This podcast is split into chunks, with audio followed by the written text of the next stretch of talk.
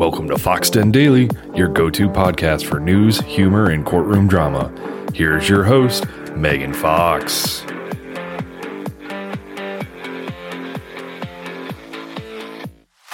Welcome back to the show, everybody. I'm Megan Fox, and it's great to be here with you again today for a new week. It is February 26th. It is Monday. I hope you don't have a case of the Mondays. We have a lot to get to today what is going on in the legal world. Our first case up today is What the Hales.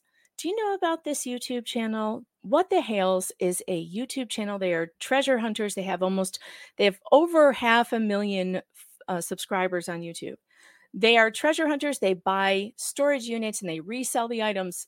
They teach people how to do it. They have a lot of philanthropy projects going because they're so successful. So they give away tons of money and uh, things to needy organizations, etc. Well, anyway, they've had this big audience and they've been, you know, very loved in their community until they decided to buy some property in Levy County, Florida, Otter Creek. They bought 70 acres and they're having a problem with their neighbors. But I'm not even really that interested in the problem they're having with the neighbors. There's, you know, an order of protection that Jeremy Hales got against his neighbor in Ohio because Florida wouldn't give it to him. And then his neighbor goes and tries to get an order of protection against him in Florida, you know, a tit for tat thing. And the judge immediately grants it on a temporary injunction. But what he also does, this judge's name is Craig DeThomasis, he also violates Jeremy's First Amendment rights to speak about his case and his Second Amendment rights, takes away his ability to own firearms and protect himself without even having an evidentiary hearing on the matter. Now, the Hales, they maintain that they have done nothing to this woman, that she has been stalking and harassing them. And they did file the first harassment uh, action against her. And her response has just tied him up in court since October. Well, DUI guy Larry Forman and me and Tug, that umbrella guy, we're all starting to cover this case. I wrote an article on it on pjmedia.com, which I would love for you to take a listen to. So I'm going to read it to you. I, I tried to make it as short as possible because this case is extremely complicated. So I tried to narrow it down to the most important things. I've already told you who they are, so I'll skip into the middle. The injunction against Jeremy included an overbroad restriction of prior restraint on his free speech, ordering him not to talk about his neighbor on his YouTube channel. If anyone uses his neighbor's name on his channel or causes his neighbor uh, to be contacted, the judge says that Jeremy can go to jail. This puts journalists in an interesting position. If I reach out to the neighbor for her side of the story, a judge can jail Jeremy. In essence, a judge in Florida is restricting the right of the press to get to the heart of a story through threats of removing the liberty of the subject of the story. Regardless of the matters of fact between the neighbors, the real issue has become Judge Craig DeThomasis, who treats his courtroom like a star chamber. He has repeatedly chastised and berated Jeremy and his attorneys. He has refused to turn over public hearing recordings, claiming that they are private and can't be disseminated.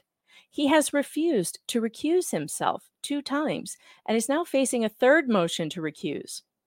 One of the worst things the judge has done to Jeremy and his wife is to restrict Jeremy's movements on his own property without hearing the facts of the case. It has been months since the neighbor filed the protection order, and no evidentiary hearing has been held. Jeremy cannot drive on his private road because it abuts the neighbor's property, and he must stay 500 feet away from her property at all times. Further, he cannot use a large portion of his own front yard because of the injunction. Worse, his Second Amendment rights have been removed, with no evidentiary hearing to decide if he is actually a threat.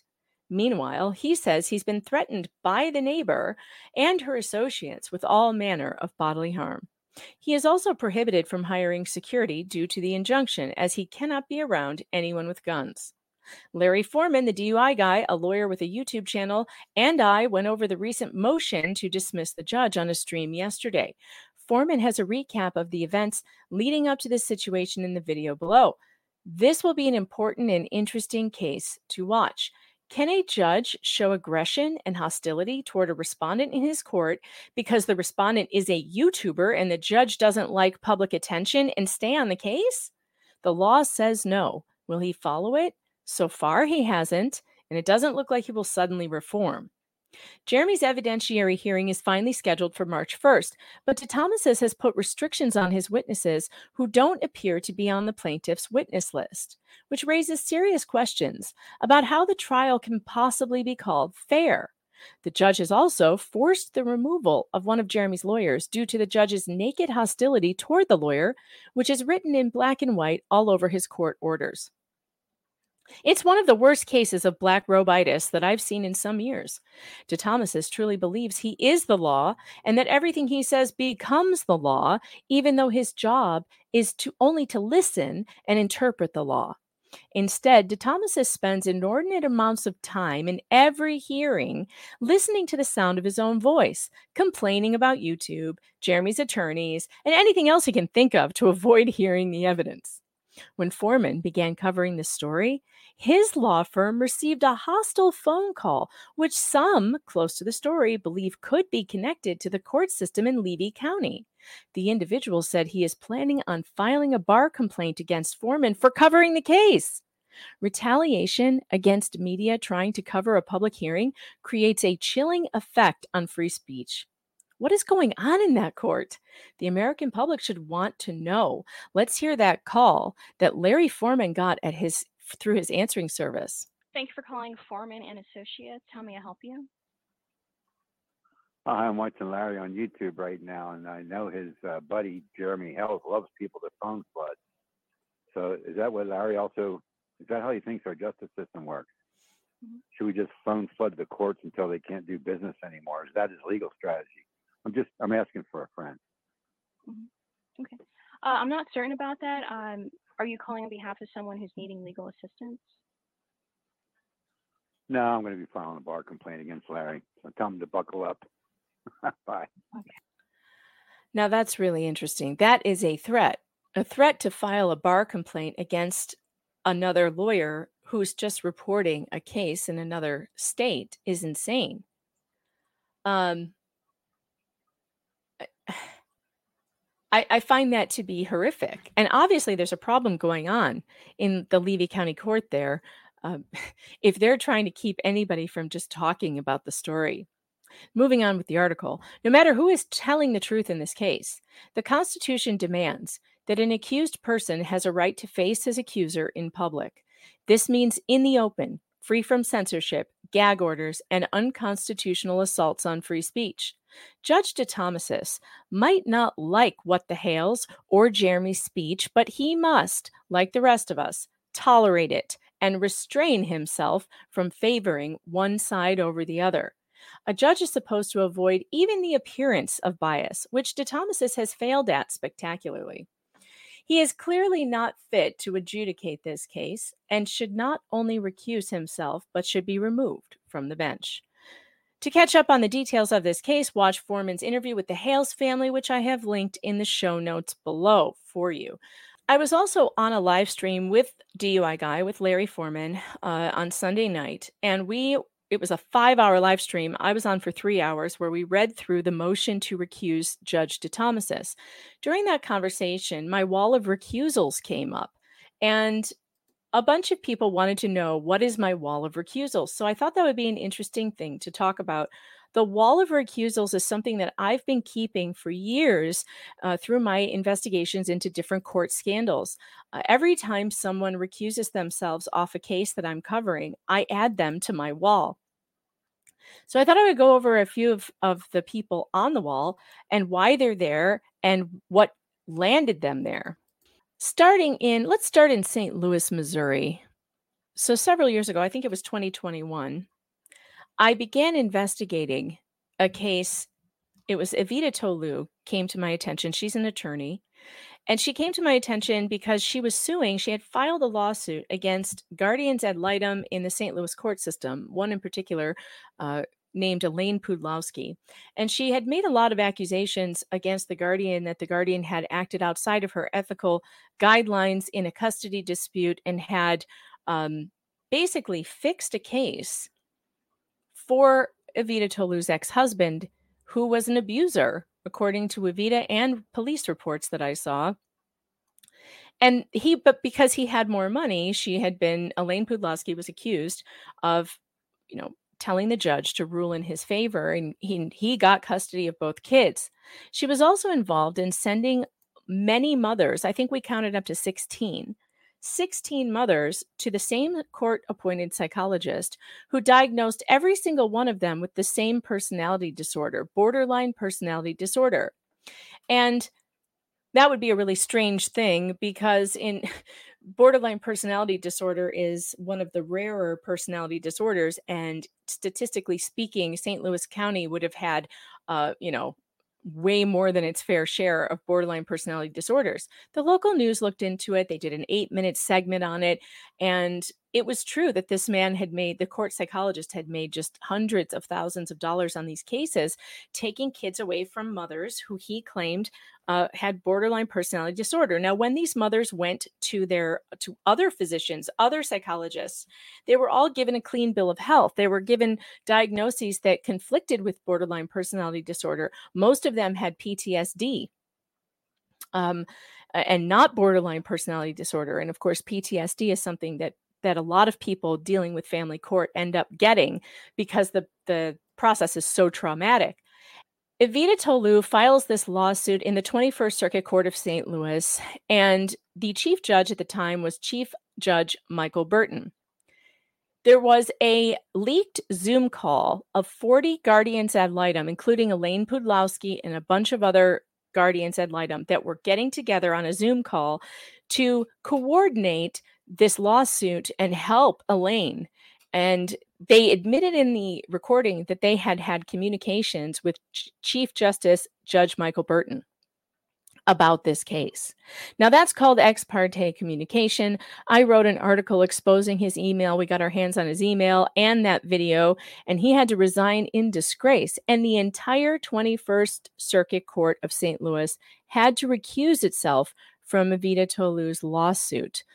That suit made its way through several appeals and uh, was eventually dismissed because all the actors who worked for the court were given immunity. It was a really terrible case. However, 31 judges had to recuse themselves because of the reporting that I did on that case. So they went up on my wall of recusals.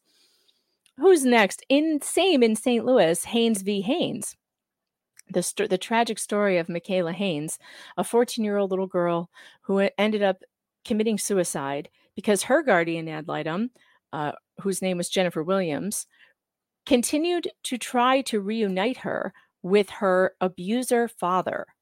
Now, Mikaela Haynes' father is Charles Haynes, who uh, was sent to prison for sodomy of Mikaela's sister. So Jennifer Williams, the guardian ad litem in the Mikaela Haynes case, continued to try and reunite Mikaela with her abuser father, who was currently was going to jail for sodomizing her sister. Mikaela found out that her guardian ad litem was going to testify on her father's behalf in court, and the very next day she killed herself. It is a horrific story. And when I wrote this story on pjmedia.com, the very next day, Jennifer Williams stepped off the case, and I put her on my wall of recusals. And by the way, she had been asked to step off the case multiple times before my reporting on it.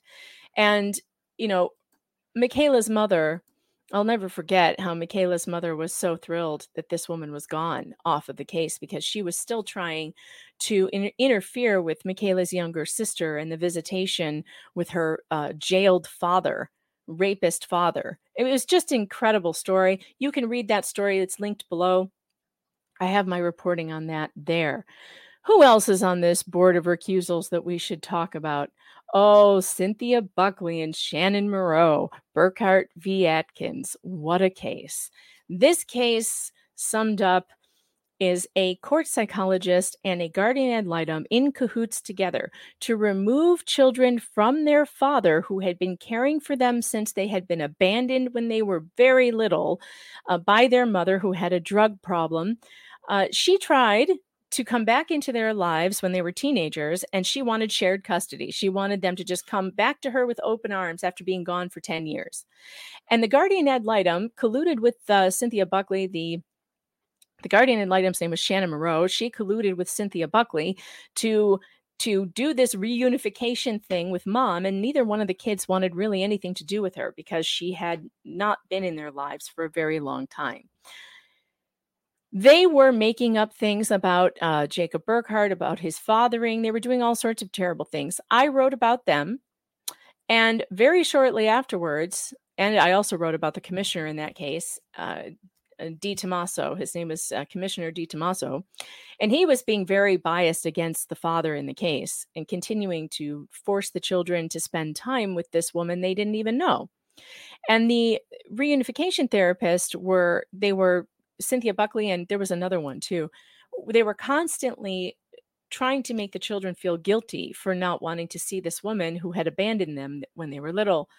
Um, I wrote about this on pjmedia.com. I will link it below. And after I did, Commissioner Di Tommaso was taken off the case and it went to a real judge. And the real judge uh, removed Shannon Moreau as the guardian ad litem immediately from the case. And she removed Cynthia Buckley too. And the children were allowed to go to their own therapist who they already liked and had a good relationship with. And dad got retained his full custody and they were allowed to uh, the kids were allowed to make their own decisions as far as visiting their mom. So that's pretty much that's that there's more people on that on that wall uh, who have resigned or recused themselves after i start reporting on a case which just goes to show that sometimes media sunlight can really help in a case like this and i'm hoping that we'll have the same result in the hales case in florida with judge um, DeThomasis because he seems to have a real disdain for the First Amendment, and judges like that should not uh, be given any power in this judicial system. There's an update in the Laura Owens case. This is so bizarre and strange. The second I think we can stop talking about this case, we have to bring it back up. Over the weekend, um, I think I reported the last time we talked about this case, uh, Laura Owens had made some accusations that she was getting death threats. And the death threats, this alleged death threats, were coming from one Facebook posting, one Facebook profile that looks very fake. It was coming from a profile that was called Stella Chen. And Stella Chen had had posted some bad things. This is someone who Dave Neal is familiar with. Dave Neal's been covering this case. Stella Chen had been reaching out to him on Facebook with crazy messages, and he did not respond to her. But we're not sure if this troll is actually a troll or it could be Owens herself looking for sympathy and trying to get the judge to seal her case. Well, the judge didn't seal her case. And as soon as that happened, the same, I think it was the same day, Wednesday or Thursday, maybe Friday, so like a couple days after that, this post comes up under the name Lisa Chen, who I think is the same account and just changed the first name. It's obviously a fake, a fake account. But this account doxes Laura's real number and then says, Big thanks, Megan Fox. They're just, uh, you know, setting me up. Because the other day I was reading through court documents uh, that were released by the court of Maricopa County. They were not uh, redacted. And in the re the unredacted version, uh, which you know there isn't a redacted version, uh, her Laura Owens's phone number came up on one of the filings, which I didn't even notice at the time that I was streaming it. I didn't read it or anything. It was certainly not intentional to put her phone number out there. I, I didn't even see it. And so this does seem like an attempt to blame me for her getting what she says are harassing phone calls for putting out her number. Now, here's what's really insane. Look at this. She has a website called lauramichelleowens.com. On her website, the exact same phone number is published under her contact information. It says Laura Owens' email and phone number right there. Her mother's email and phone number is there as well. I mean, this is just it's silly. Her phone number is not private. She published it herself. Dave Neal had some some comments uh, on this situation this morning on his YouTube channel. This is what we're talking about. This is doxing. So they dox Jane Doe, share it on their page, and again, share it to freaking who? Who's even seeing this? Anyway, it gets posted, and and it was very interesting because they share it at the time after Megan Fox shared it publicly, which was legal. It was in the court papers. If it's not redacted and it's not sealed, you can share it. We could share it right here for all of you. I'm not going to do that. I don't want to give any fuel to anybody's uh, you know victim uh, you know uh, cannonball here. So I'm going to read some of your comments. Someone said right after Megan commented yesterday that she's definitely going to attend the June court hearing. Imagine that. That just leaves mentioning reality. Steve has said he's going to. Got to make that no entry list to give to the court's security accurate. So some are wondering is this her attempt or a attempt at getting Megan Fox and others you know, so that they aren't allowed to be in the courtroom. The court. I think absolutely yes. I think she's going to use it or try to use it in court to say that uh, I'm some kind of danger to her or that I have harassed her in some way, but it's demonstrably untrue considering that she has posted her own phone number on her website and it's still up there today. Uh, and, you know, I have never told anyone to call her, contact her, anything. I'm simply a reporter reporting this case. And I am going to be in Maricopa County at the trial on June 10th to cover that live from there. All right, so we do have a phone recording of Laura Owens calling the police, reporting these alleged Facebook posts. Uh, this was would be before the one mentioning me came out. This would have been one of the other ones, but I, I swear these phone recordings are so bizarre. Uh, she sounds like she's ordering takeout. I don't Hi, um, I'm calling um, because I have somebody who's threatening me and my mom, um, saying they're going to come shoot us. Okay, what's your address? Uh, my address. Well, I can I can give my address, but they're actually giving a, the wrong address for my mom, and they're acting like that's where they're going to go. Are they threatening you or threatening your mom? Um, they're saying me, but then they're sending um, a, a they're sending an address for my mom, but it's not actually the right address. They posted it online. Right, but you're the yeah, one they posted it on the threat. Is that correct? Correct. Okay, so what's your address? And they've redacted the address, of course, because uh, we're not going to give out anybody's address. Okay, and your name?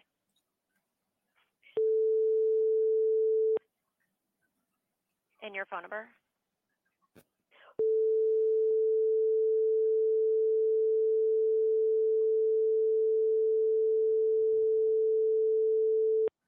Okay, and no one's there now that you're aware of? Um, not that I'm aware of, no. Okay. All right. I have the call in to have an officer make contact with you in reference to um, what they're threatening um, to make the report. Um, so if you get any blocked or unknown numbers, it might be the officer just uh, reaching out to you. And if for some reason someone does show up in the meantime, just call 911. Okay, sounds good. Thank you so much. You're welcome. So, interestingly enough, the police report shows that police officer did call her back in the next couple of minutes. The phone rang and rang, never went to voicemail. No one picked up. Officer tried back again, same situation. Nobody picked up the phone, didn't go to voicemail. Um, so, and, and then they closed the case. So, these threats were allegedly so alarming to Laura Owens that she called the police. But then she didn't bother to answer them when they called back. I'm sorry, but I call bullshit on this. This is not real. And whether she made up that account or it's somebody else she knows who did it, or maybe her mother did, I don't know. I don't know. We can't prove it, but it doesn't feel real to me. Perhaps that it's just some weirdo on the internet doing this, but it sure doesn't seem like Laura Owens is taking it very seriously, or she would have picked up the phone when the police called. All right, the full hearing from last Wednesday has now been posted on YouTube. I will post the link to it in the show notes so you can see the full 40 minutes of Owens v. Echard status hearing on Wednesday. That will be in the show notes. As always, thank you so much uh, for tuning in to Fox Den Daily. You guys are really helping make the podcast a success. If you want to connect with me on a more regular basis and more intimate basis, please come to locals I'm at meganfox.locals.com. We have so much fun over there sharing memes and jokes and doing fun things and having fun streams. I would love to have you as part of our community over there. So please check it out, and I'll see you tomorrow. If you enjoyed this episode, please leave a five star review on Apple Podcasts, Spotify, Amazon, or your favorite place to enjoy the show. Want to hear more from Megan? Sign up at meganfox.locals.com.